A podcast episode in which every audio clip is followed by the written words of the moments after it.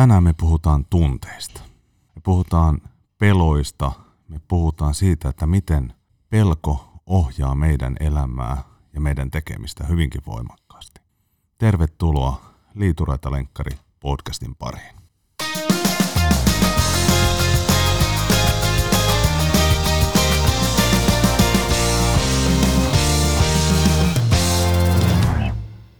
Tervetuloa Antti Kuanta. Monet varmaan tuntee Antti Heikkilänä, mielenvalmentaja. Kiitos Toni. Me ollaan tunnettu noin vuoden verran. Ollaan puhuttu paljon siitä, että miten tunteet ohjaa meidän tekemistä ja meidän elämää. Ja halusin ehdottomasti pyytää sut tänään vieraaksi tähän podcastiin. Voisitko vähän kertoa ihmisille, kuka on Antti Kuanta? Joo, kiitos Toni. Ensinnäkin on ilo ja kunnia olla mukana tässä sun uudessa podcastissa ja mun on pakko heti alkuun kertoa tarina, kun me puhutaan tästä tunteiden ohjauksesta. Ja sä sanoit tuossa, että pelko ohjaa elämää, mutta tota, itse on päässyt siihen onnelliseen asemaan, että myöskin hyvät tunteet voi ohjata meidän elämää. Et pitkään se oli pelko lähinnä, mutta tota, tähän podcastiin mä päädyin ihan puhtaasti, mehän ei oltu puhuttu vähän aikaan ja, ja sitten tuli se, että sulla oli tämä podcast-studio viritetty ja LinkedInissä, että miltä se kuulostaa, niin siitä tuli heti se, että nyt Tonille viestiä ja se oli hauska, koska mä tiesin sen niin varmasti, että mä oon tulossa niin mun ei tarvinnut edes mainita, että mä oon tulossa podcastiin, vaan mä laitoin vaan, että mitä kuuluu ja sitten sä kysyit, että tuutko podcastiin. Niin siinä, siinä tunteet ohjas positiivisesti. Kyllä. Joo, en todellakaan tarkoita sitä, että pelko on se ainoa tunne, mikä meitä ohjaa. Mutta tota, tosiaankin niin kuin sanoit hienosti, että, että sä tiesit, että sä tulet. Mulla oli tosiaankin semmoinen 28 henkilön nimi lista, että kenet mä haluan tänne kutsua ja siellä oli sun nimi yhtenä, niin ennen kuin mä kerkesin laittaa sitä viestiä sulle edes, niin sä otit minun yhteyttä. Niin aika, aika semmoinen hauska sattuma, vai voiko sitä sanoa sattumaksi? Se on niin kuin, mä puhuin tota, yhden ihmisen kanssa, joka, joka paljon miettii, että mitä tekee seuraavaksi elämässä, niin puhuin synkronioista ja siitä, että meidän ei aina tarvitse tietää, mutta sama idea saattaa tulla, niin kuin, tiedätkö, palapelistä kaksi eri palaa saattaa tulla kahdelle ihmiselle samaan aikaan, ja sitten ne palat yhdistyy, jos me kuunnellaan sitä tunteiden ohjausta. Niin siitä aasinsiltana äm, se kysymys oli, että, että mitä mä teen työkseni. Tosiaan mielenvalmentaja on se titteli. Äm, kiteytetysti, jos me mietitään, kun mua tosi paljon kiinnostaa myöskin tiede tämän taustalla. Mähän on tutkinut, mun oli pakko tutkia, että miksi me tunnetaan ja miten me tunnetaan, koska tunteet hallitsi mun koko elämää aikanaan. Niin kuin mä sulle sanoin, niin – äm, epäonnistumisen pelko etenkin, niin se oli niin, kuin niin voimakas, että se sabotoi ihmissuhteita ja sitten mun ura oli semmoinen, että, että toisaalta mä tiesin, että mun on tarkoitus olla myyjä ja sitten myyntijohtaja ja, ja niin kuin, että aina on tiennyt, mitä on tarkoitus tehdä, mutta se on myöskin pelottanut tosi paljon ja se pelko on syönyt kaiken mun energian, että mä oon saanut ne työt tehtyä, mutta sitten mä oon myöskin pelännyt epäonnistumista. Ja itse asiassa se oli sitten niin kuin ihmissuhteet ja kun niin kuin se pelko etenkin sabotoi tämmöiset lupa, lupaavat deittailuskenaariot, niin tota, siinä vaiheessa mä totesin, että niin mä en jaksa toistaa näitä malleja enää, että mun on pakko ymmärtää, että miten tämä toimii. Ja nythän niin kuin, mä sanoinkin sulle siinä viestissä, minkä laitoin, että on ollut tämmöinen itsensä luomisen prosessi käynnissä, niin se on hauska, että miten ymmärtämällä syvällisesti sekä niin kuin kokemuksellisen tekemisen että erilaisten kurssien että niin kuin uusimman tieteen kautta – että miten nämä tunteet toimii, niin mä oon samalla luonut tämän ammattini, missä mä opetan ihmisille, että miten heidän tunteet toimii. Että tavallaan mun pioneerius siinä asiassa tulee siitä, että mä oon niin, niin erityisherkkä ja vahvasti tunteva, mitä ei helposti kaikkiana usko, mutta siis mä aistin ympäristöstäni niin paljon kaikkea ja on niin empaattinen ihminen, että jos mä en ymmärrä mun tunteita, niin sit mä oon helisemässä. Eli tota, sitä kautta olen tässä nyt puhumassa tunteista me tehdään osittain samaa työtä. Me testataan ihmisiä ja yritetään löytää niitä tunneperäisiä esteitä, mitkä aiheuttaa sitä tahatonta alisuoriutumista myyntityössä tai johtamistyössä. Ja siellä on juuri kanssa tämä sama asia, se epäonnistumisen pelko on hyvin hallitsevassa asemassa monissa näissä niin sanotusti tunneperäisissä häiriöissä.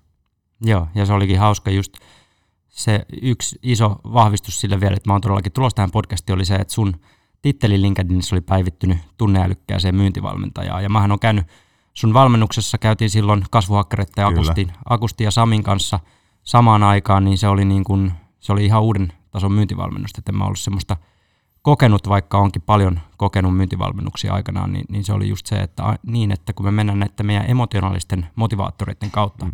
että miksi mä tekisin mitään. Se on tosi tärkeä Aivan. kysymys mun mielestä sekä myyjälle että johtajalle, että miksi mä ylittäisin itseni tänään, jos ei ole motiiveja, motiiveja tai motiivit kunnossa, niin se saattaa helposti jäädä tekemättä se itsensä ylittäminen.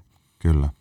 Mutta sä tuossa sivusitkin voimakkaasti sitä, että sä oot myyjänä ja johtajana ollut.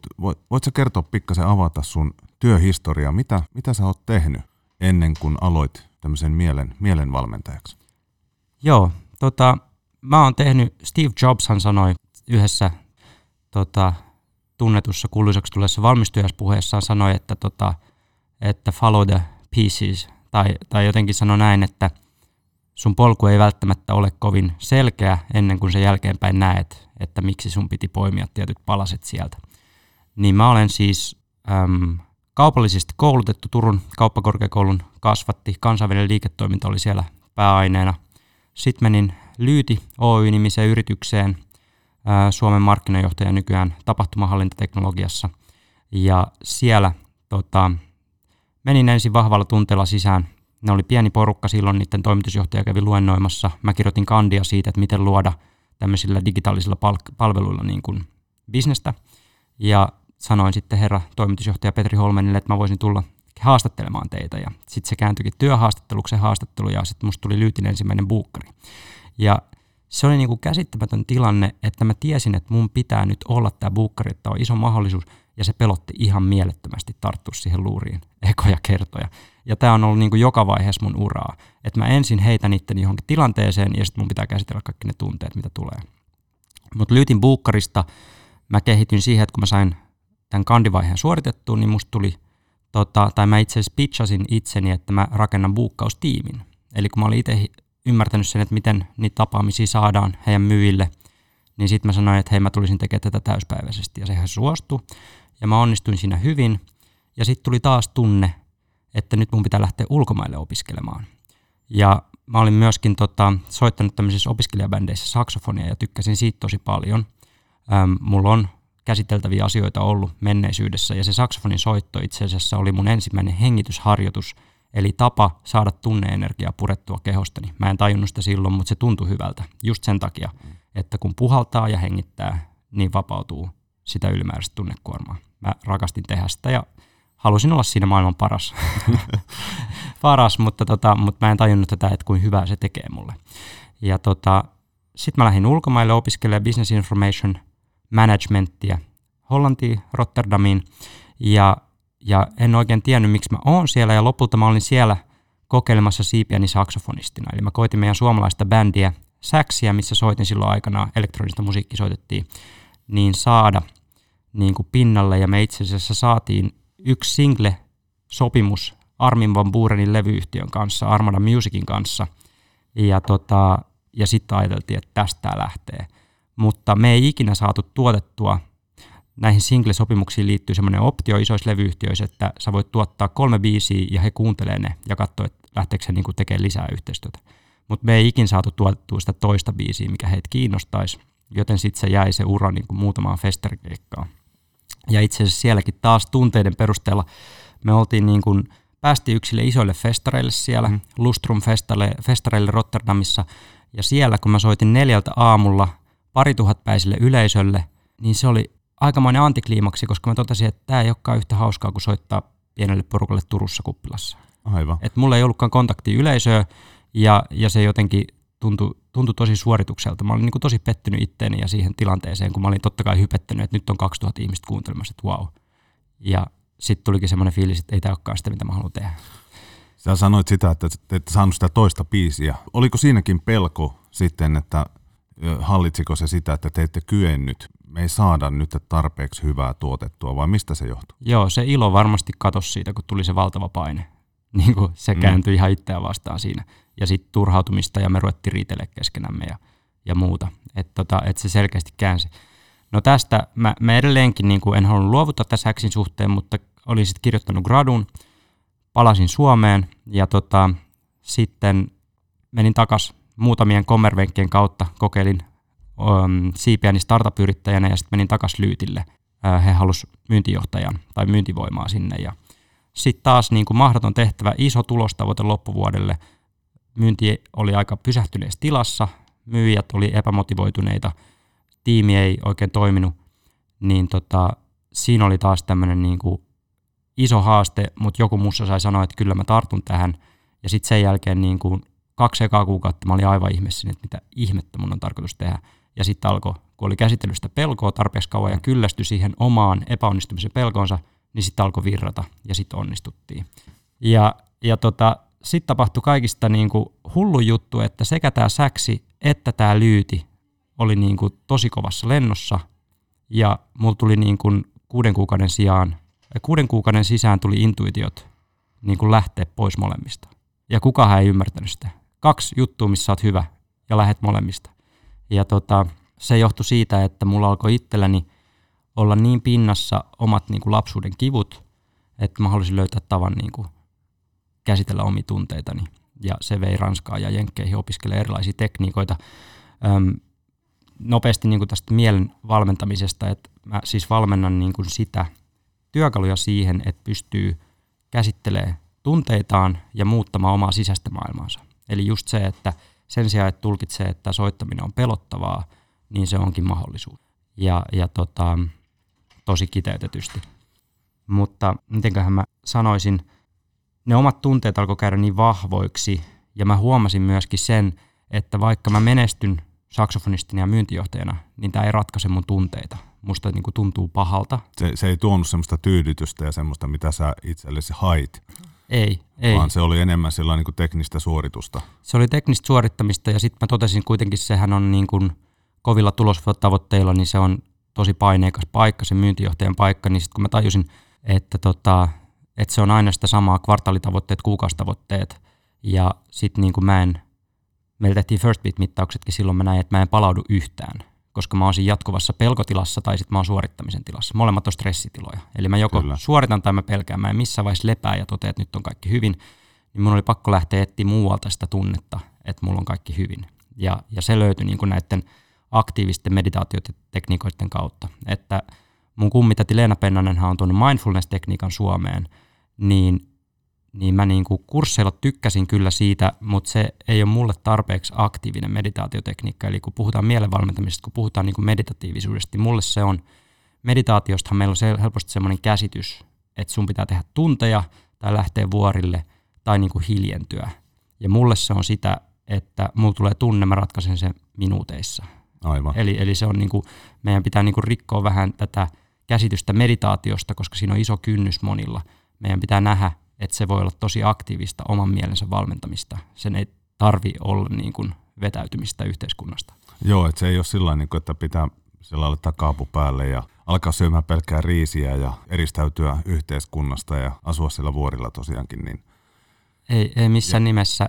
Mä näen, että siis semmoisen kautta voi niin kuin saavuttaa tiettyjä – valaistumisen tiloja ja on niistä saanut jotain kokemuksia, mutta me ihmisinä rakennetaan tätä maailmaa ja tätä yhteiskuntaa täällä kaupungeissa ja yrityksissä ja sen takia mun mielestä se kaikki, mikä toimii täällä kaupungeissa ja yrityksissä on kiinnostavaa. Kaikki, mikä ei toimi täällä mm. meidän arjessa, niin kuin hampaidenpesu ja lasten kouluun viemisen ja töiden välissä, niin, niin se ei niin kuin palvele mun näkökulmasta. Sen takia mua kiinnostaa nämä aktiiviset, tehokkaat tavat valmentaa omaa mieltä ja tunteita kun sä lopetit sen soittamisen ja sen myyntijohtajan homman, niin olitko sä siinä tilassa, että sä olit käytännössä henkisesti loppu, vai kerkesit sä ottaa se irtioto ennen semmoista totaalista loppuun palaamista?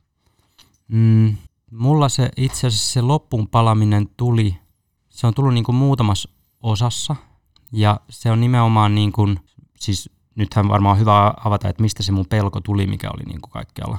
Siis se tuli monesta asiasta, mutta yksi iso asia, mistä se tuli, oli siitä, että, että 16, kun mä olin 16, mun pikkuveli on 12, niin hän sairastui syöpää, parantumattomaan aivokasvaimeen.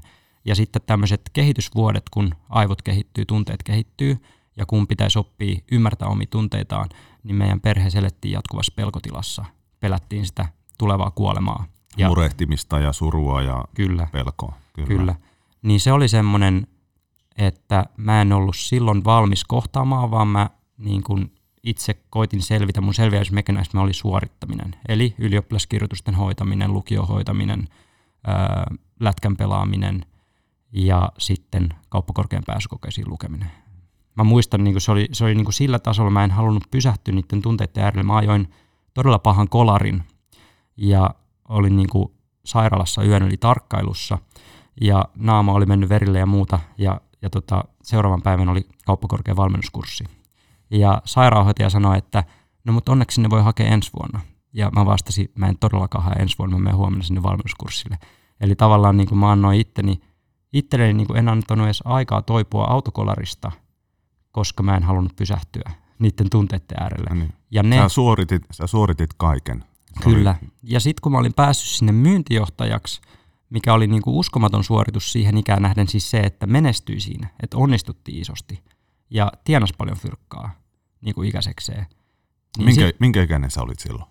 Mähän olin hitto 26 tai 27 ja Aivan. pyöräyttänyt niin kuin tyhjästä toimivan SaaS-myyntiorganisaation, kasvattanut sen kolmesta hengestä yhdeksään ja näin poispäin. Niin, niin tota, ja siis se mieletön juttu on, että, että sillä myyntimallilla, minkä mä sinne istutin, niin ne on päässyt 36 kuukautta putkeen tavoitteisiin siellä. Eli mä loin itseohjautuvan myyntiorganisaation. Nimenomaan se idea oli, että mun ei tarvitse käskyttää ketään, vaan he oppii itse ohjaamaan itseään.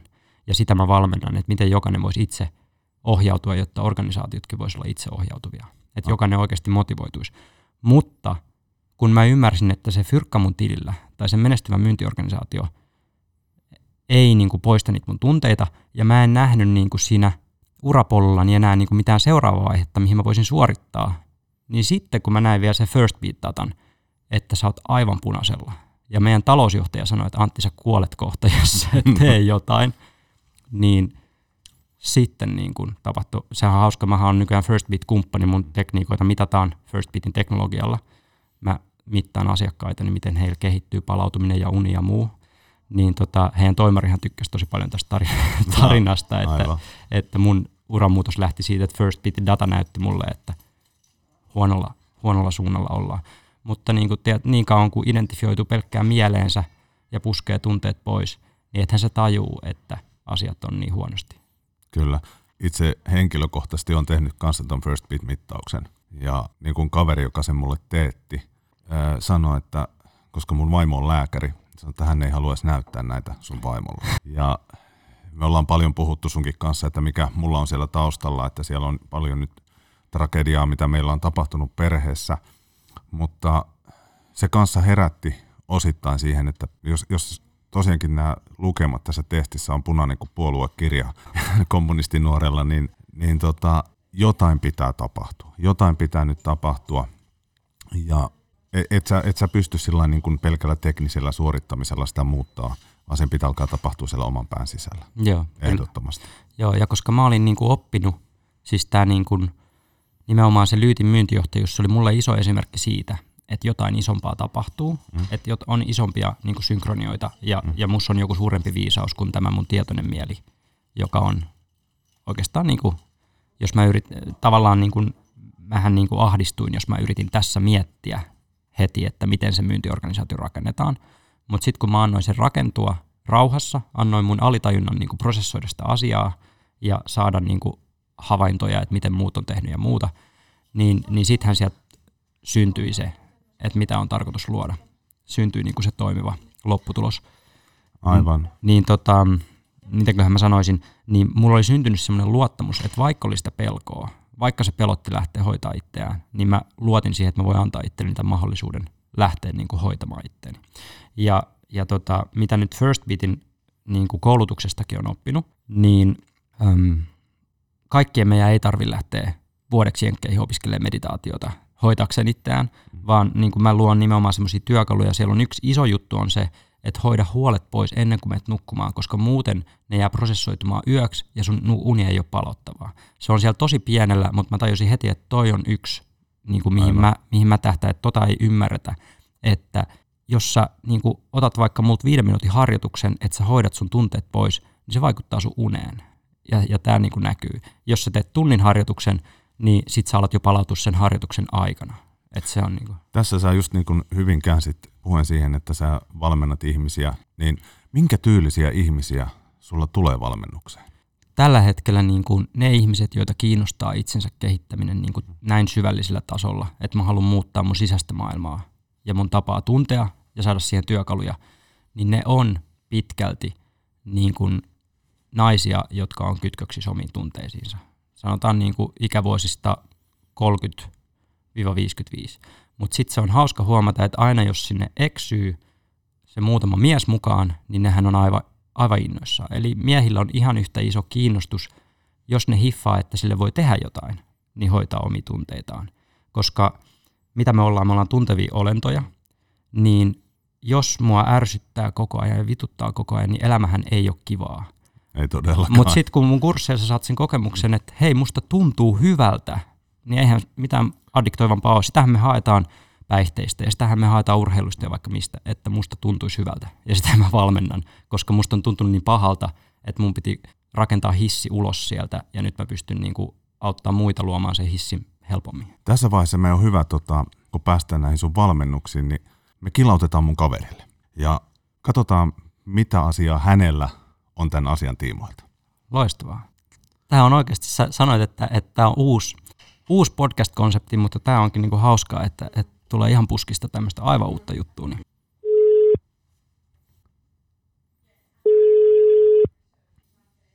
Haloja. Haloja, kuka siellä? Täällä on tämmöinen kaveri. Kukas siellä? Täältä Liituraita Lenkkari podcastista Pro Coach soittelee ja mulla on hei tota vieraana Antti Kuanta ja mä sulle laitoin tuossa vähän viestiä, että tämmöinen vieras on tulossa ja sulla oli muutama sana, mitä sä halusit sanoa ja kysyä. Joo, joo, hyvä kun soittelitte. Jäikin tota vaivaamaan. Mä kävin vähän katsomassa Teetta Hiilinkin hommia ja se, se tällä ihan maalikkona niin äkkiseltä ei ihan auennut. että, että tota, miten, miten se toimii. Näitä alkaa olla niin paljon, paljon kaiken näköisiä tota, hyviä juttuja ja on meditointia ja on, on kaikenlaista, mutta mikä, mihin tämä niinku perustuu, että mä sen verran kävin googlettelemaan, että noin noin niinku aivoaallot ja ne on ihan selkeä juttu, mutta tota, miten niillä niinku hoidetaan sitten asiakkaita vai potilaita, niin, niin, niin tämä tää ihmetyttää niinku kummasti tällä hetkellä. Hyvä. Hei tota, me laitetaan asiasta keskustelemaan ja katsotaan, mitä Antilla on siihen sanottavaa. Kiitos kaveri. Loistavaa. Hyvä. Ei mitään, kiitoksia. Kiitos moi. paljon. Morjesta, moi. No niin. Eli mä heitin kaverille haasteen, että käy katsomassa vähän, että mikä mies sä oot. Ja tämä asia hänellä nousi sellainen kuin pinta, että mitä on Theta Healing. Toi on aivan loistava, loistava kysymys. Siis Theta Healing on tämä niin kuin mun pääasiallinen tekniikka ollut, millä mä oon itse itteni hoitanut. Ja nythän mä oon kehittänyt siihen rinnalle, rinnalle myöskin muita metodeita, mutta se on niin kuin, tosiaan, kun me mennään niihin aivotaajuuksiin, niin se on niin kuin, miten mä selittäisin tämän lyhyesti. Eli meidän aivot on eri taajuudella riippuen siitä, että mitä me aktiivisesti tehdään. Eli kun meidän neuronit kommunikoi ja meidän aivot kommunikoi meidän kehon kanssa, lähettää siis signaalia, että mitä tulee tehdä. Paljonhan siitä on tiedostamatonta, eli se, että aivot lähettää, että hengitä, sulata ruokaa, liiku, niin sitähän meidän ei tarvi luojan kiitos ajatella ollenkaan, koska se olisi aika erilainen peli, jos sun pitäisi niinku kaikkea koordinoida tietoisesti. Ähm, Bruce Lipton-niminen solu, tota, solubiologi on tutkinut tätä asiaa paljon, ja, ja hänen niinku tämmöiset yksinkertaiset mallit on se, että, että sun mieli on komentokeskus, ja se lähettää sun triljoonille soluille niin kuin komennon, että mitä tehdä. Ja siinä on tämmöinen malli kuin ärsyketulkintareaktio. Mä näen ärsykkeen. Esimerkiksi tämä kysymys Theta Healingistä on ärsyke. Sitten mun aivot muodostaa tulkinnan. Miten mun kannattaa reagoida tähän? Ja sitten syntyy reaktio. Ja Eli se, käytännössä se tulee, että onko tämä nyt uhka, vai Joo. onko tämä vähän niin kuin hyvä juttu, onko tämä huono juttu? Onko tämä uhka vai niin, mahdollisuus? Niin, kyllä. Eli kyllä. toisin sanoen, jos mulla olisi valtava epäonnistumisen pelko, niin silloinhan mä saattaisin mennä lukkoon. Ja tämähän on niin kuin klassinen myyntipuhelutilanne, hmm. että osaanko mä vastata sen ihmisen tiukkaan kysymykseen. Ja tämä kysymys tuli puskista, ja mä itse asiassa huomasin, että että että mulla heräsi niin kuin pienenä semmoinen, että hitto jos mä niin kuin mokaan tämän, tiedätkö, että nyt on the spot. Mutta sitten niin kuin, kun on ne, on ne kyvyt, niin sitten pystyy huomaamaan, että Aa, tuolla, niin kuin, tuolla päin keho tulee tommonen, mutta se ei haittaa, koska tämä on mahdollisuus. Eli aika hauskasti niin kuin, yksi tosi iso konsepti, mikä mulle opetettiin ihan yksinkertainen, on, että jännitys ja innostus on samantyyppistä energiaa. Sä voit kääntää sen. Niin mä pystyn innostumaan tästä kysymyksestä. Mutta siis, äm, kun me ollaan aktiivisessa tilassa, me keskustellaan tai me luetaan tai me tota, tehdään päätöksiä, niin silloin me ollaan niin kutsutuilla betataajuuksilla, jolloin aktiviteetti aivoissa on niin kuin nopeampaa, tiheämpää. Ja se on stressaava taajuus.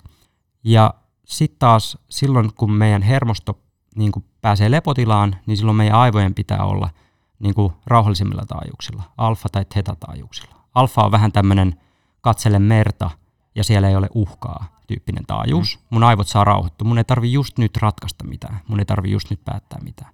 Mutta theta on sitten taas tämmöinen taajuus, mikä on ehkä tuttu unista, unien näkemisestä tai hypnoosista. Eli kun meidän alitajunta näyttää meille unia, niin se tapahtuu hetataajuuksilla.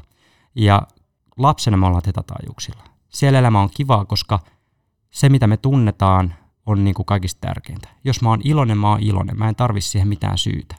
Mutta se niin kuin lapselle se on, lapsi on niin kuin vapaa olemaan sitä, koska ei ole syntynyt vielä sitä mielen ehdollistumia, että mitäs jos mä oon iloinen, niin suuttuuko äiti? Aivan. Mutta sitten kun on tapahtunut tarpeeksi monta kertaa se, että mä oon ollut iloinen ja naurannut ja äiti on suuttunut siitä, niin mä oon oppinut, että mä en saa olla iloinen.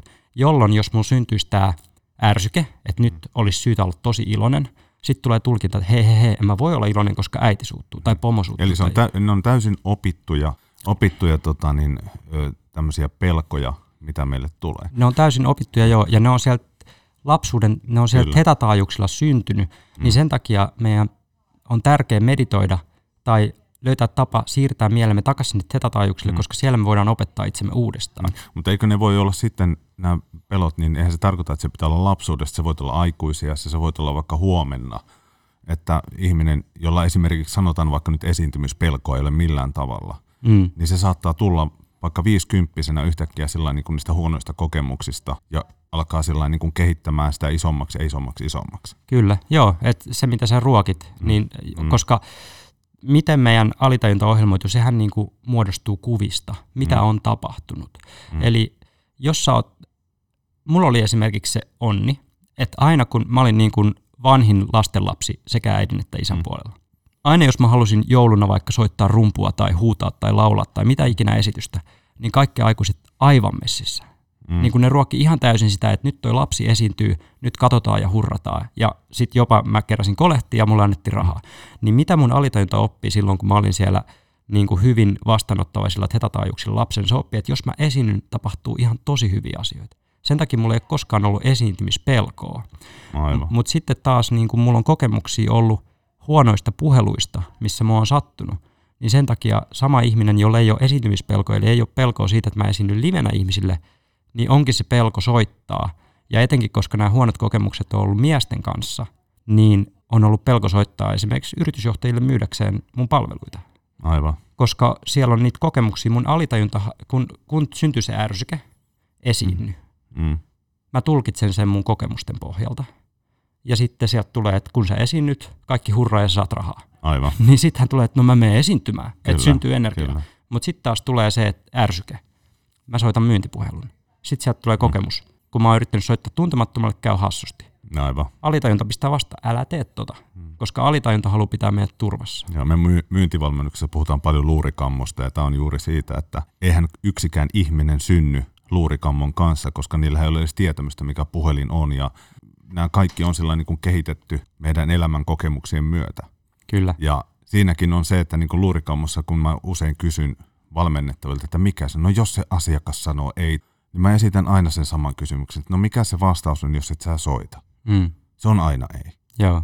Mutta se, että kun se saa sen pelkosen vallan. Mä puhun myös paljon semmoisesta, että silloin kun se pelko tulee, niin miten ihminen käyttäytyy, niin jotkut menee passiiviseksi. toiset pakenee, ja sitten jotkut on hyvin aggressiivisia. Ja. Eli kolme tapaa, miten tapahtuu. Tai sitten, jos sä pystyt sen oman tunteiden hallinnan kautta saamaan sen kontrollin, sä tiedät sen, että hei, mitä mun pitää nyt tässä tehdä, ei mulla ole syytä pelätä. Tässä on niinku tärkeää nähdä se jakautuminen, meidän mielen jakautuminen. Daniel Kahneman jakaa meidän mielen kahteen systeemiin, systeemi 1, systeemi 2. Toinen on meidän tietoinen mieli, toinen on meidän alitajuinen mieli. Alitajuinen mieli on se, joka tota, kertoo meille, miten meidän kannattaisi toimia, eli tarjoaa valmiita automatisoituja ratkaisuja. Esimerkiksi just olin kuuntelemassa Petteri Kilpinen julkaissut tämmöisen kirjan kuin Voimavarat, niin äm, hän on siitä lääkärikeskus Aavalta, niin aamulla, kun me ollaan aika, niin kun meillä on tosi vähän energiaa käytössä, meidän keho on vielä unessa, kun me herätään. Sen takia aamurutiinit on niin tärkeitä, koska meidän tietoinen mieli ei jaksa miettiä, että mitä mä tekisin. Siis se on tosi kovaa duuni aamulla koittaa pakottaa itse miettimään. Sen takia ne rutiinit, mitkä sä oot luonut, lähtee pyörittää sitä sun aamua. Sen takia niin kuin me paljon useammin syödään sama aamupala kuin sama lounas, koska lounaalla meidän energiatasot on korkeammalla. Silloin me pystytään tekemään tietoisempi päätös, että, että tota, mikä on kivaa ruokaa nyt. Vielä niin kuin isompi esimerkki, että jos pomo tai kumppani sanoo jotain, mikä me tulkitaan ikävänä, niin raivostutaanko me? Niin silloinhan, jos me ei, ei niin kuin olla siinä energisessä tietoisessa tilassa, niin silloin se automaatio lähtee. Me niin kuin suututaan, loukkaannutaan ja sitten lähdetään niin kuin pahentamaan sitä tilannetta. Niin, niin se on niin kuin se välitön reaktio, että mitä mä teen tässä hetkessä, niin se on sitä tiedostamista. Mutta sitten taas se, mitä mä teen, niin mä vien sen pidemmälle, et, ja te ilmeisesti teette samaa, että mä pystyn lähteä myöskin muuttamaan sitä mun alitajuista tulkintaa siitä asiasta, että mun ei tarvi ensi kerralla samalla tavalla loukkaantua, kun joku sanoo jotain. Ja se on Aivan. ihan mahtava tunne, kun mä totean, että hei, viime viikolla mä loukkaannut ihan tosi paljon, kun mulle sanottiin noin. Tällä viikolla mulle sanotaan sama asia ja se ei tunnu miltä, mä oon neutraali. Niin se on mahtava. Mä tuun tosi kiitolliseksi siitä, että hei, että mä sain mm. hoidettua tämän pois. Ja, ja niin kuin, siis tällä on hoidettu niin kuin lentopelkoja, luurikammoja, vaikka mitä, koska nehän on kaikki reaktioita, tunnereaktioita Kyllä. johonkin ärsykkeeseen. Mä oon yrittänyt paljon tutkia asiata myös siltä kantilta, että miten paljon nämä pelot vaikuttaa meidän ihmisten työssä jaksamiseen, työuupumuksiin. Ja mä kävin katsomassa, niin muistaakseni tämmöinen, oliko se Terveys 2000-projekti, missä tutkittiin suomalaisten ihmisten, työikäisten ihmisten työuupumista, niin 25 prosenttia kaikista työssä käyvistä kärsii työuupumuksesta. Mm. Ja sitten löysin tämmöisen tutkimuksen, oli MMA eli myynnin ja markkinoinnin ammattilaiset tehnyt tutkimuksen kanssa. En muista otantaa, kuinka iso porukka siinä oli, mutta satoja ihmisiä. Niin myynnin ja markkinoinnin alalla niin 38 prosenttia ihmisistä kärsii työuupumuksesta. Joo. 52 prosenttia pitää työtä hyvin uuvuttavana ja oliko peräti 20 prosenttia että on joutunut sillä niin kuin lääkärissä käymään työuupumuksen. Eli just niin, jos mietitään yrittämisen myynnin kautta, niin sehän on hyvin henkisesti raskasta työtä, varsinkin jos ne pelot on siellä läsnä. Ja, ja jos me ollaan testattu näitä ihmisiä näillä psykologisilla testeillä, että ollaan pyritty hakemaan, että minkälaiset niin kuin tunneperäiset esteet kommunikaatioon – ja myyntiin tietyillä ihmisillä on, niin jopa 95 prosentilla löytyy niitä pelkoja. Joo. Niin mä uskon, että siinä varmasti löytyy jonkunlainen yhteys tässä tähän työssä jaksamiseen ja työuupumiseen. Kyllä, ja siinä varmasti myöskin löytyy joku, että miksi suomalaiset kansana ei tykkää niin kuin myynnistä – meillähän on ihan kollektiivisesti tietty käsitys myynnistä, mikä ei ole sama kuin esimerkiksi Jenkeissä. No Jenkeissä siis myyjän ammatti on hyvin arvostettu. Ai sä oot myyjä, hei sä oot kova jätkä. Mm. Mm. Joo, ja siis muualla niin kun se kulttuurinen asenne on enemmänkin semmoinen avoin, että kokeillaan vaan. Mutta Suomessa ehkä sen takia, että meillä on myöskin vähän vähemmän energiaa käytössä. Eli talvi on meillä kuluttavampi vuoden aika, mm. meillä on vähemmän energiaa käytössä talvella, mm. niin se meidän alitajunnan systeemi haluaa säästää meidän energiaa. Ja se on nimenomaan energian säästämistä, että me lähtökohtaisesti suhtaudutaan torjuvasti vaikka myyjiin. No sitten esimerkiksi näin Jari Sarasvolta videon, missä se sanotaan, että hän niin kuin aina on avoin sille mahdollisuudelle, että sieltä tulee jotain hyvää. Ja hän on kääntänyt sen niin, että hän suhtautuu positiivisesti. Aivan. Mutta suurin osa suhtautuu negatiivisesti myyjiin, mikä lisää sitä myyjän työn Aivan. rankkuutta Suomessa. Kyllä. Kun me ol, eletään maassa, missä on ehkä negatiivisempi suhtautuminen myyjiin lähtökohtaisesti ja ei ole sitä arvostusta. Sä et saa yläfemmoja kaikille, että sä oot myyjä, paitsi jos sä teet hyvää tiliä. Mm. Niin sen takia sulla on joka kuukausi se paine tehdä hyvää tiliä ja oikeastaanhan sitten taas toisaalta on se epäonnistumisen pelko, että saaks mä myytyä tulevaisuudessa. Ja Suomessahan on semmoinen ilmiö, että sen sijaan, että tavoiteltaisiin joka kuukausi huippulukemia, niin myyjät usein vivuttaa sitä kauppaa tuleville kuukausille – jotta ne vähän valmistelisi jo, että pääsee ensi kuukauden kuussakin tavoitteisiin. Kyllä, kyllä. Tämä, tämä on huomannut itse, kun on johtanut myyntiä, niin vähän niin kuin siirretään, että nyt hei, mä oon päässyt tämän kuun tavoitteisiin, niin sillä niin kuin siirretään sitä myyntiä seuraavalle kuukaudelle. Mm. Mikä taas sitten, ja pelätään sitä, että nyt mun tavoitteita nostetaan sitten, että jos mä teen hyvän kuukauden ja ylitän mun tavoitteet reilusti, niin ensi vuonna mun tavoitteet on niin kovat, että mä en enää pääse niihin. Joo, just tämä, on niin kuin se, se pelko, ja siis Suomessa niin kuin myyjän työ on vähän niin kuin huippurheilu. Se vaatii sitä, että sä itse lataat itsesi. Mm. Hyvissä organisaatioissa se organisaatio tukee sua siinä latautumisessa, mutta huonossa organisaatiossa se menee niin, että tässä on sulle tavoitteet, koita pärjätä ja sun pitää ammentaa se itsestäsi. Ja silloin mä en yhtään ihmettele, että ihminen uupuu, koska se, niin kuin se ei ole helppoa marraskuussa itsestään kaivaa vielä sitä yhtä vaihdetta, kun, kun sä et edes saa sitä tukea. Eli niin kuin se, mitä mä näen – Lyytillä rakennettiin organisaatio, joka onnistuu yhdessä. Se oli äärimmäisen tärkeää, koska, koska tota, jos meillä on se tilanne, että sä kilpailet, kaikista pahin tilanne on se, että sä kilpailet työkavereiden kanssa, kanssa niin kuin samoista asiakkaista. Silloin sulla ei ole ketään kaveria. Aivan. Koska se asiakas ei ole sun kaveri lähtökohtaisesti mm. ennen kuin sä oot tehnyt siitä sun kaverin.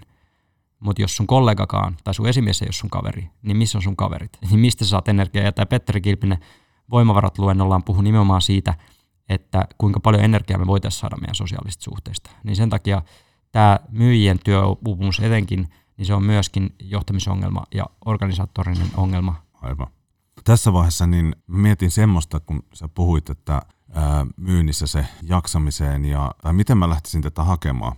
Mä otan esimerkkinä puhelinmyynnin. Puhelinmyyntihän itsessään on se ehkä se myynnissä se kaikista rankin laji alkaa soittaa niitä kylmiä soittoja, on se sitten vaikka sähkösopimuksia tai on se sitten lehtimyyntiä, mitä tahansa.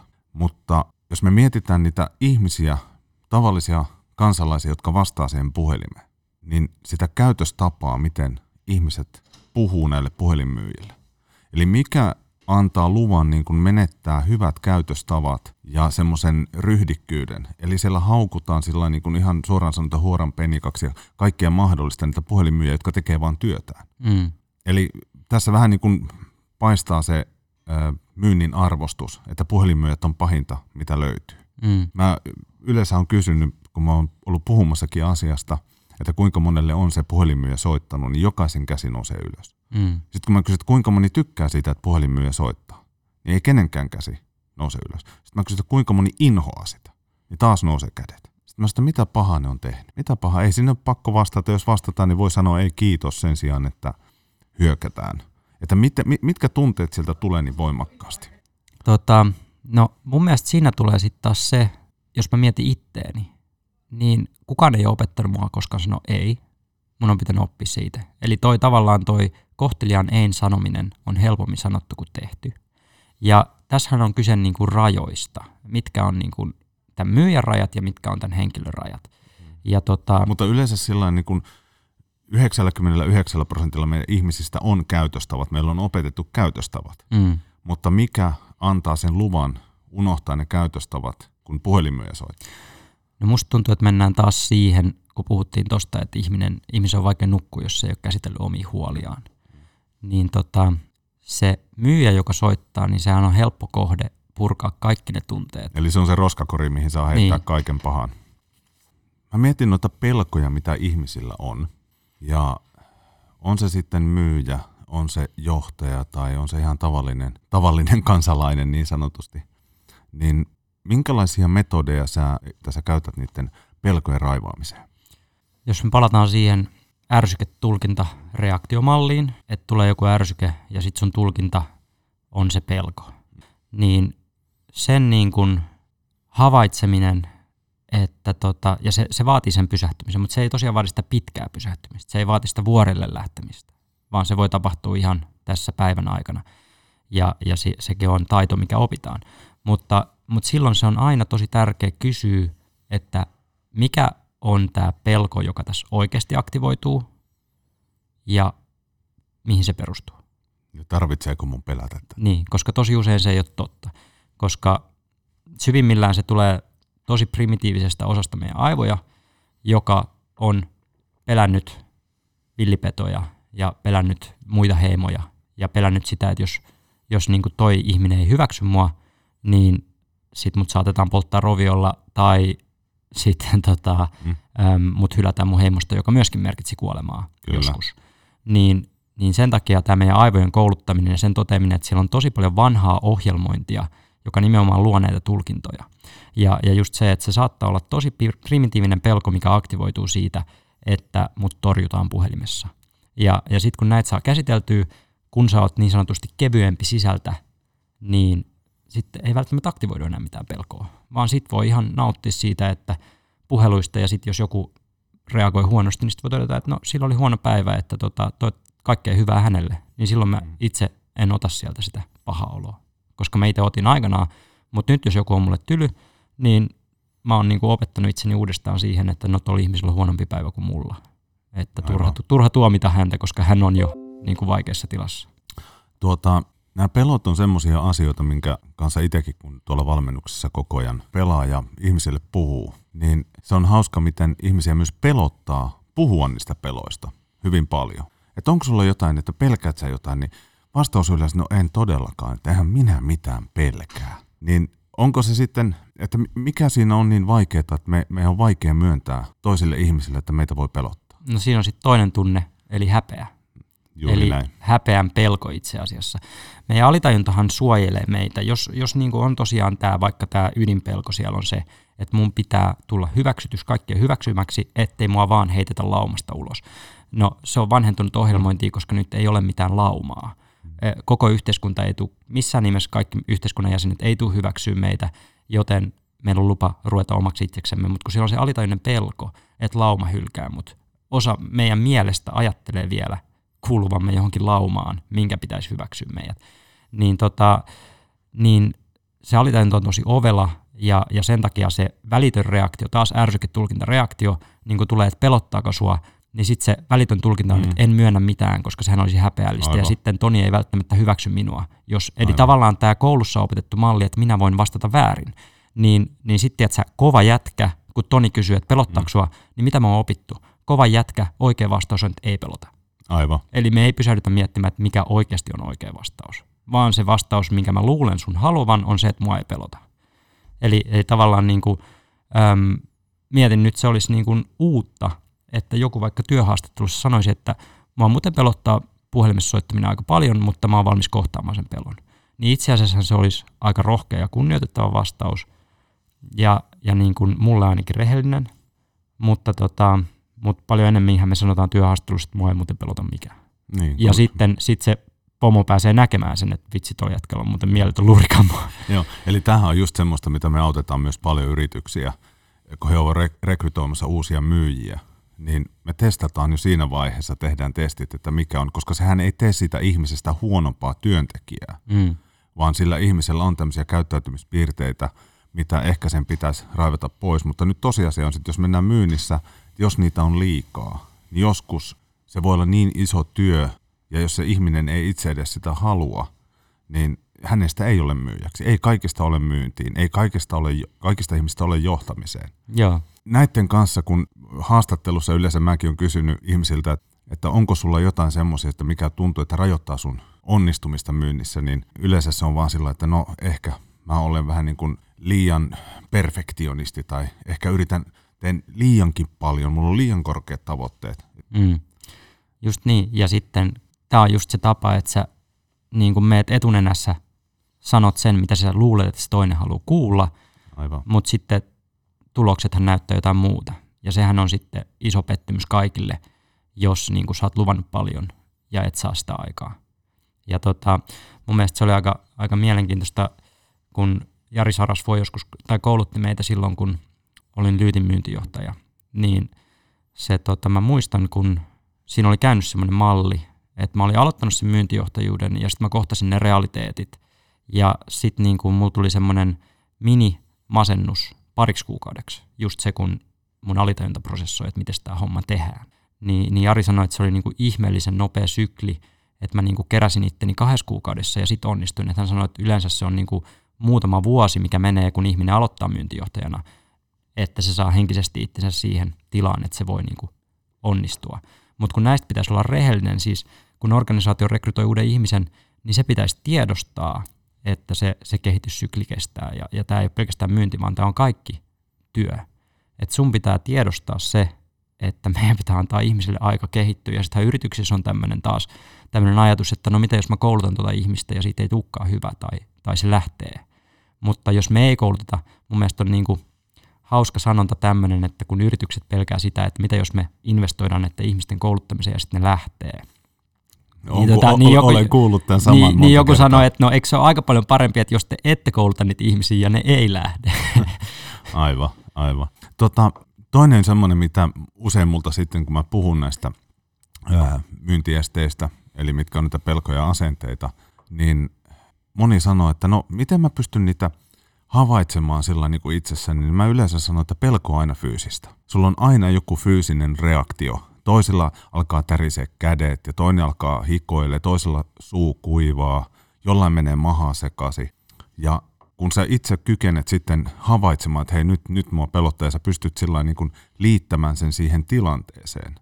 Eli sähän teet niin sanotusti diagnoosin siinä, että hei, tämä asia mua oikeasti pelottaa, mä en ole ennen tätä huomannutkaan.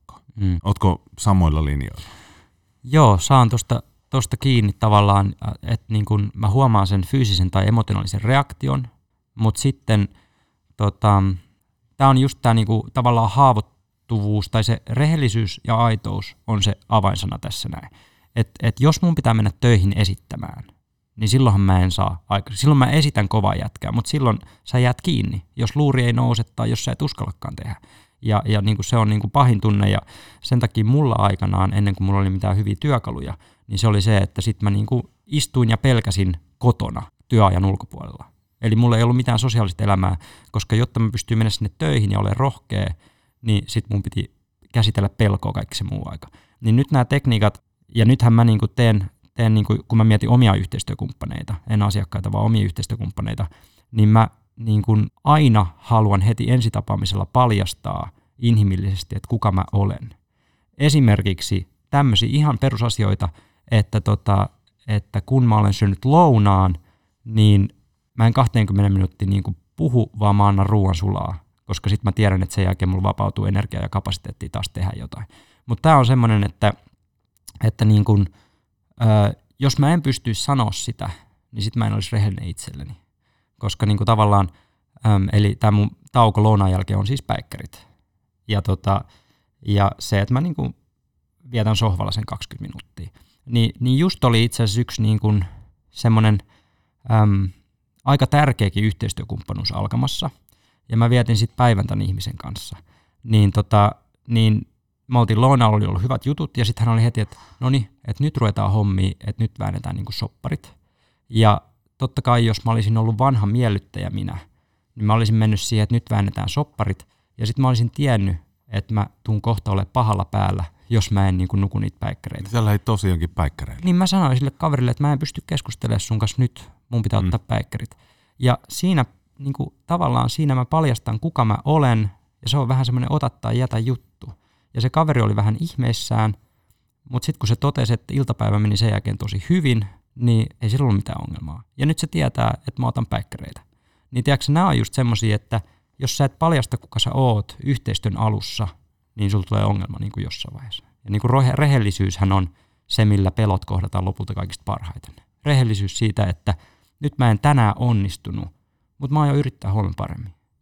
Niin tämmöisiä ihmisiä me halutaan töihin eikä semmoisia, että mä oon vitsin kova jätkä ja sitten kuukauden päästä katsotaan, että mitä ei tapahtunut. Kyllä. Tästä tulee nyt, kun puhutaan näistä peloista, niin mieleen yksi tarina. Mulla oli eräs yrittäjä, joka tota, niin teki testit sitten ja hänellä oli esiintymispelko. Ja mä sitten lähdin kysyä häneltä, että no millä tavalla tämä on. Sanoin, hän pystyy kahdelle ihmiselle hyvin juttelemaan, mutta sitten jos alkaa tulla enemmän, niin hän ei pysty, siis se ahdistus on niin kauhea ja ei hän saa sanaa suusta. Yeah. Mä sitten sanoin, että tota, no, tämä on sitten semmoinen juttu, mitä sä et varmaan pysty millään tavalla tekemään, että, että pitää sitten miettiä, että vältetään tämmöisiä tilanteita. Niin hän jatkoi sillä, että niin, että kyllähän toistakymmentä vuotta oli sitten teatterissa lavalla, hän näytteli, hän laulo, hän tanssi, mutta se oli opittu rooli, mm. niin häntä ei pelottanut. Joo. Niin onko tämä niin, niin kuin verrannollinen siihen, että me ihmiset näytellään olevamme jotain muuta työelämässä, jotta meitä ei pelottaisi. Joo, se on just se työrooli. Ja tota, monet näyttelijät hän sanoo tätä, että heitä ei pelota olla se hahmo, mutta heitä pelottaa olla oma itsensä. Ja, ja tämän takia mullakin oli siis saksofonistina aikanaan, mulla oli tämmöinen hahmo, Andy Skadam, koska se pystyi olemaan... Anteeksi, mikä? Andy Skadam. okay. Se tuli yhdeltä viromatkalta. Niin, koska, okay. koska tota, tämä Andy Skadam pystyi olemaan rohkeampi kuin Joo, Antti. Silloin. Aivan. Andy Skadam pystyi esiintyä karismaattisemmin kuin Antti, koska mulla oli uskomuksia siitä, että Antti ei oteta vastaan. Antti ei riitä. Mutta tämä mun luoma hahmo, millä ei ole mitään menneisyyttä, niin se on ihan riittävä. Et se on aika mielenkiintoinen, mielenkiintoinen juttu, mutta sen roolin ylläpito lopulta siinä on se ansa, se syö paljon energiaa, ja sitten siinä on se ansa, että sitten sä et saa kasvaa. Tai sitten kun sä haluisitkin olla, sitten kun sä ootkin väsynyt ja sä haluaisit olla ihan vaan se, kuka sä oot, niin sä et voi, voikaan, jos sä oot sen sun työroolin ansassa. Ja sen takia tämä rehellisyys työyhteisöissä. Että just, että jos se rooli, minkä sä oot luonut työhaastattelussa ja niin kuin ekoina kuukausina, ja mä oon tehnyt tämän virheen, jos se sun rooli on se tyyppi, joka niin kuin ylittää tavoitteet joka päivä, niin silloin sulle ei ole tavallaan varaa huonoon päivään. Niin paljon helpompaa olla oma itsensä, koska pitkällä tähtäimellä sä jaksat paremmin. Just tämä, jolla ei ollut varaa huonoon päivään, niin se oli se Antti, jonka first beat-mittaukset oli täysin punaisella, koska ei ollut varaa ottaa päkkäreitä tai mitään Tuossa on sellainen, jos me käännetään sitten johtamiseen, niin mä oon huomannut sen, että usealla niin sanotusti huonolla johtajalla, niin taustalla on pelkästään taas se pelko, joka kääntyy sitten hyvin paljon aggressiiviseksi kommunikaatioksi ja sitä kautta sitten työyhteisö voi huonosti. Kyllä. Koska se oli sillä niin kun mä katsoin niitä testituloksia niistä ihmisten uupumisesta, niin siellä kärkipäässä oli ö, huono johtaminen, kiire ja tota, sitten epäselvät tavoitteet, että hyvin paljon mennään sinne johtamisen puolelle. Joo, ja siis tässä nyt taas, jos me leikitään vähän, kun mä niin kuin zoomaan aina sisään ja ulos, kun mä teen töitä ryhmien tai organisaatioiden tai ihmisten kanssa, mä zoomaan niin kuin sisään ja ulos, että tavallaan niin kuin näkee sen kokonaiskuvan, koska sitten kun me nähdään se kokonaiskuva, me nähdään, että mistä se energia, se pelko tai mikä ikinä, mistä se oikeasti tulee. Jos me puhutaan yksilöstä, jos tapahtuu joku reaktio, silloin me etsitään yksilön sisältä. Mutta tavallaan jos me mietitään vaikka pörssiyhtiötä, niin sulhan on sijoittajat ja ne odottaa vaan tuottoja. Ne ei ole niin kuin mitenkään muuten mukana. Ne on laittanut rahaa, ne odottaa tuottoja. Se menee sitten hallituksen kautta niin kuin toimarille ja johtoryhmälle. Sieltä tulee se ulkoiset tuotto-odotukset. Niillä on kova paine. Ne pelkää, että no mitä sitten, jos me ei päästä tähän. Nehän siirtää sitä alaspäin, jos ne ei ole tietoisia, niin sitten lähtee siirtää sitä alaspäin. Eli aika usein se huono johtaja, niin se on välikappale. Sille on vyörytetty niin kuin pelkoa ja kovaa painetta, ja sun pitää olla aika aika niin kuin tietoinen ja osata käsitellä aika hyvin itseäsi, jotta sä voit pysäyttää sen. Vähän niin kuin tämmöinen sukupolvien ketju tai vanhemmille tulevat huonot mallit. Sun pitää olla tiedostava, jotta sä voit katkaista ja todeta, että no mä en halua käyttäytyä tolleen. Että vaikka, vaikka niin kuin tuolta tulisi tommosia huonoja piirteitä, raivokohtauksia tai alkoholismi tai muuta, niin mä en enää halua ottaa sitä. Niin ihan samalla tavalla organisaatiossa. Että niin kuin tavallaan siinä on johtajalla päätös, että ens, ensin näki, että onko mä itseni puolella vai onko mä vaan niin kuin palvelemassa näitä mulle vyörytettäviä mm. tavoitteita. Eli pidäks mä huolta itsestäni vai vedäks mä omalla kustannuksella niin kuin itteni piippuu vaikka kuolemaa ja koitan saavuttaa nämä tavoitteet. Mutta sitten toinen on, että onko mä mun tiimin puolella. Eli tavallaan mm. niin kuin, kiinnostaako mä enemmän vaan se, että päästäänkö näihin tavoitteisiin vai katonko mä siellä, että jaksaako noi tuolla, onko niillä tarpeeksi hyvät edellytykset ja työkalut tehdä työtä.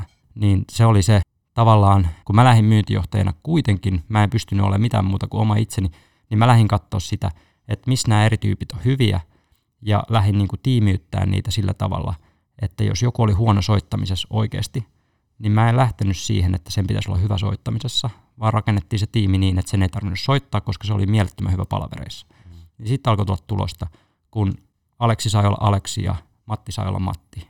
Aivan. ja pelata omilla vahvuuksilla. Eli löydettiin ne oikeat roolit siinä organisaatiossa sen mukaan, mikä sen ihmisen kyky on tehdä sitä työtä. Joo.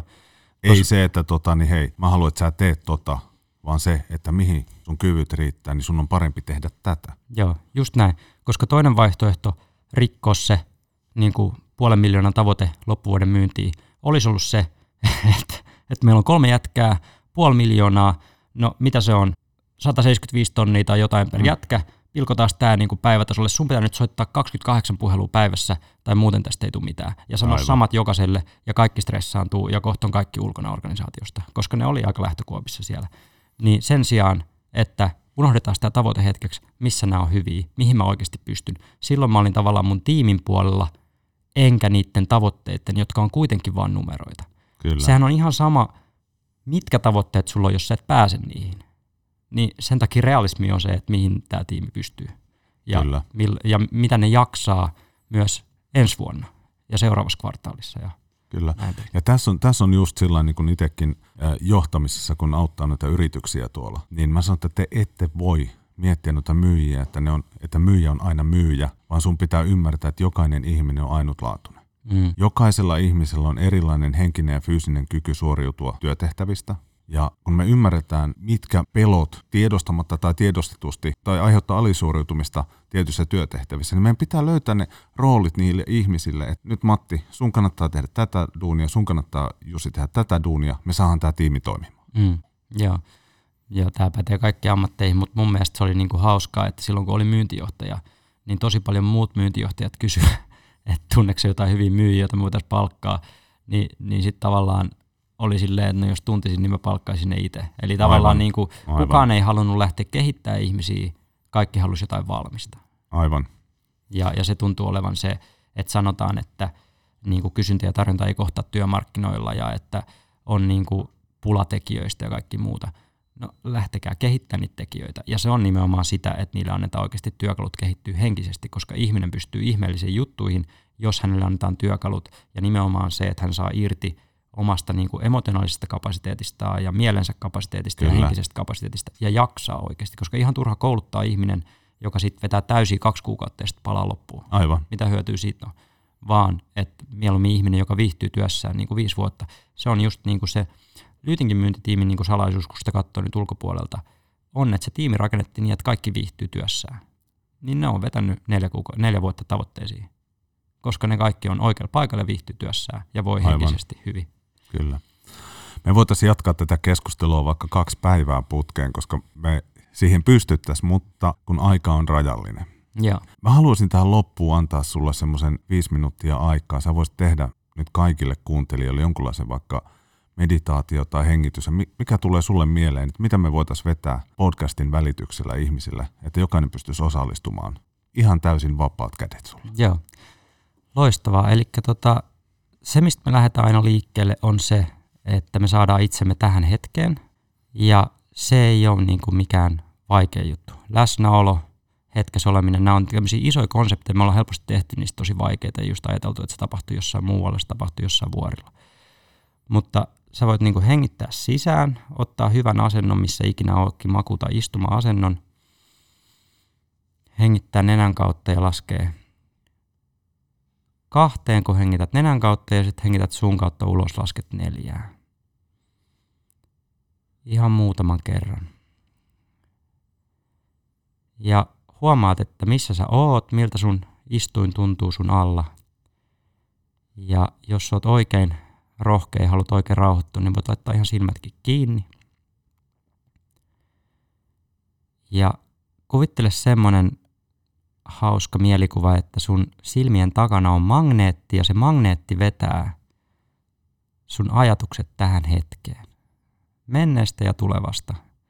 Sä tuot ne takas tähän, missä sä oot nyt ja samalla sun silmät rentoutuu. Sun ei tarvii nyt tarkkailla mitään, sun ei tarvii ajatella mitään, sun ei tarvii ratkaista mitään. Ja itse asiassa, kun sä annat itsellesi tämän pienen hetken, tämän muutaman minuutin, niin asiat tulee ratkeamaan paljon helpommin.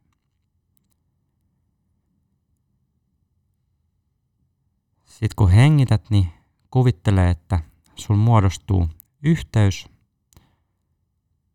sun aivojen ja sydämen välille. Ja kuvittele, että sieltä sydämestä tulisi sinne aivoille semmoista viestiä, että hei, te saatte levätä hetken, että me voidaan olla vastuussa nyt tämän kaksi minuuttia.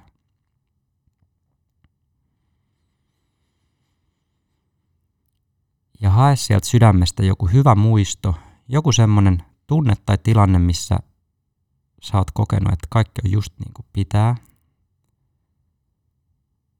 Ja sieltä hae, sieltä sun varastoista,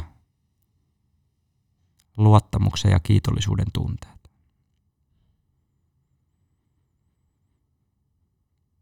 Ja niiden luottamuksen ja kiitollisuuden tunteiden kautta sä uskallat hetkeksi päästää irti kaikista niistä asioista, mitkä on ratkaisematta menneessä tai tulevassa.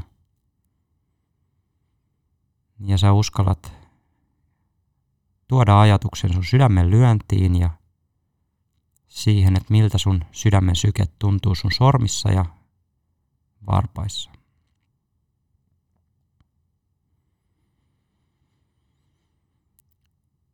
Sitten voit tuoda ajatuksen sun istumalihaksiin ja kiittää sun kehoa siitä, että se kannattelee ja kuljettaa sua paikasta toiseen.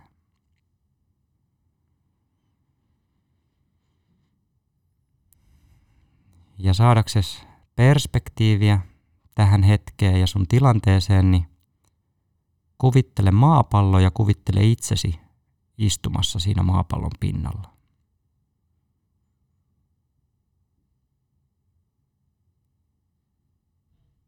Ja tunne painovoima myöskin sun kehossa. Tunne, miten se vetää sua lempeästi sinne maapallon ytimeen.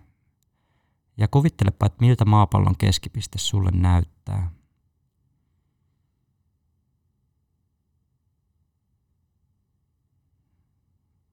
Astronautit sanoo, että tämä planeetta on uskomattoman kaunis tuolta avaruudesta käsin, niin voit kuvitella tai tunnustella, että onko sulla jossain alitajunnassa varastoituna joku ajatus siitä, että miltä se maapallo näyttää.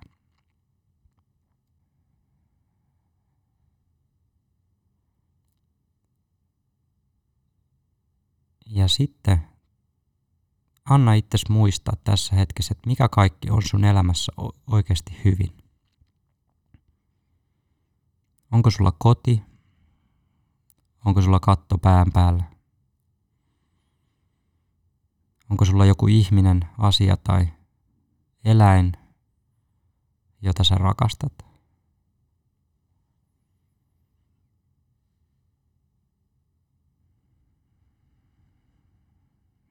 Mikä on oikeasti sulle tärkeä asia? Mikä ansaitsee sun huomioon just nyt?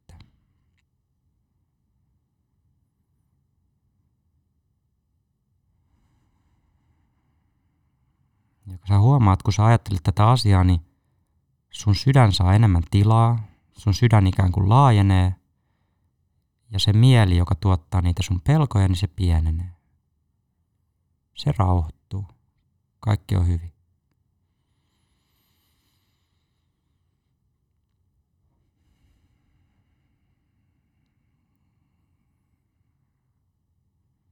Ja jos sulla on ollut tänään joku vaikea tunne,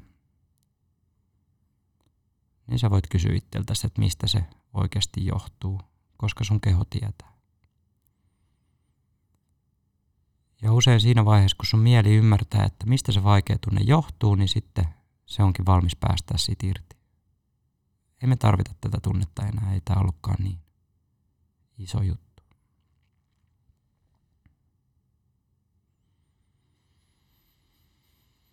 Hengitä oikein syvään sisään ja kuvittele, että sä puhallat ulos kehosta kaikkea sitä, mikä sua on kuormittanut. Voit kuvitella vaikka, että se poistuu sun jalkapohjien kautta tai se poistuu sun hartioiden päältä, lentää tuulen mukana taivaisiin. Ja sitten kun se on poistunut, niin viimeisenä kysy itseltäsi, että mikä on parasta, mitä sä voisit tehdä tänään. Mikä tekisi tästä päivästä merkityksellisen sulle ja muille? Koska usein se on yksi tai kaksi asiaa päivässä, mitkä tekee päivästä hyvän. Ja kun sä teet joka päivä yksi tai kaksi hyvää asiaa, niin sä teet niitä 365 vuodessa ja 3650 kymmenessä vuodessa. Ja se on aika paljon hyvää. Ja sit anna itsesi vielä muistaa se, että sä oot hieno tyyppi. Sä yrität parhaasi ja ansaitset hyvää kohtelua itseltäsi ja muilta.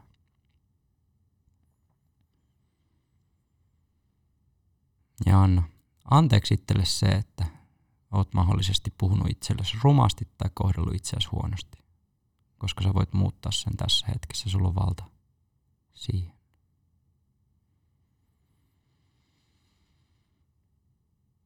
Hengitä sisään ja ulos hengityksellä puhalla loput sua kuormittavat energiat, tunteet, ajatukset ulos ja voit liikutella sormia varpaita, avata silmät ja palata tähän hetkeen, jossa kaikki on taas mahdollista. Eikö niin, Toni? Tähän on hyvä lopettaa. Kiitos Antti ihan älyttömän paljon. Kiitos.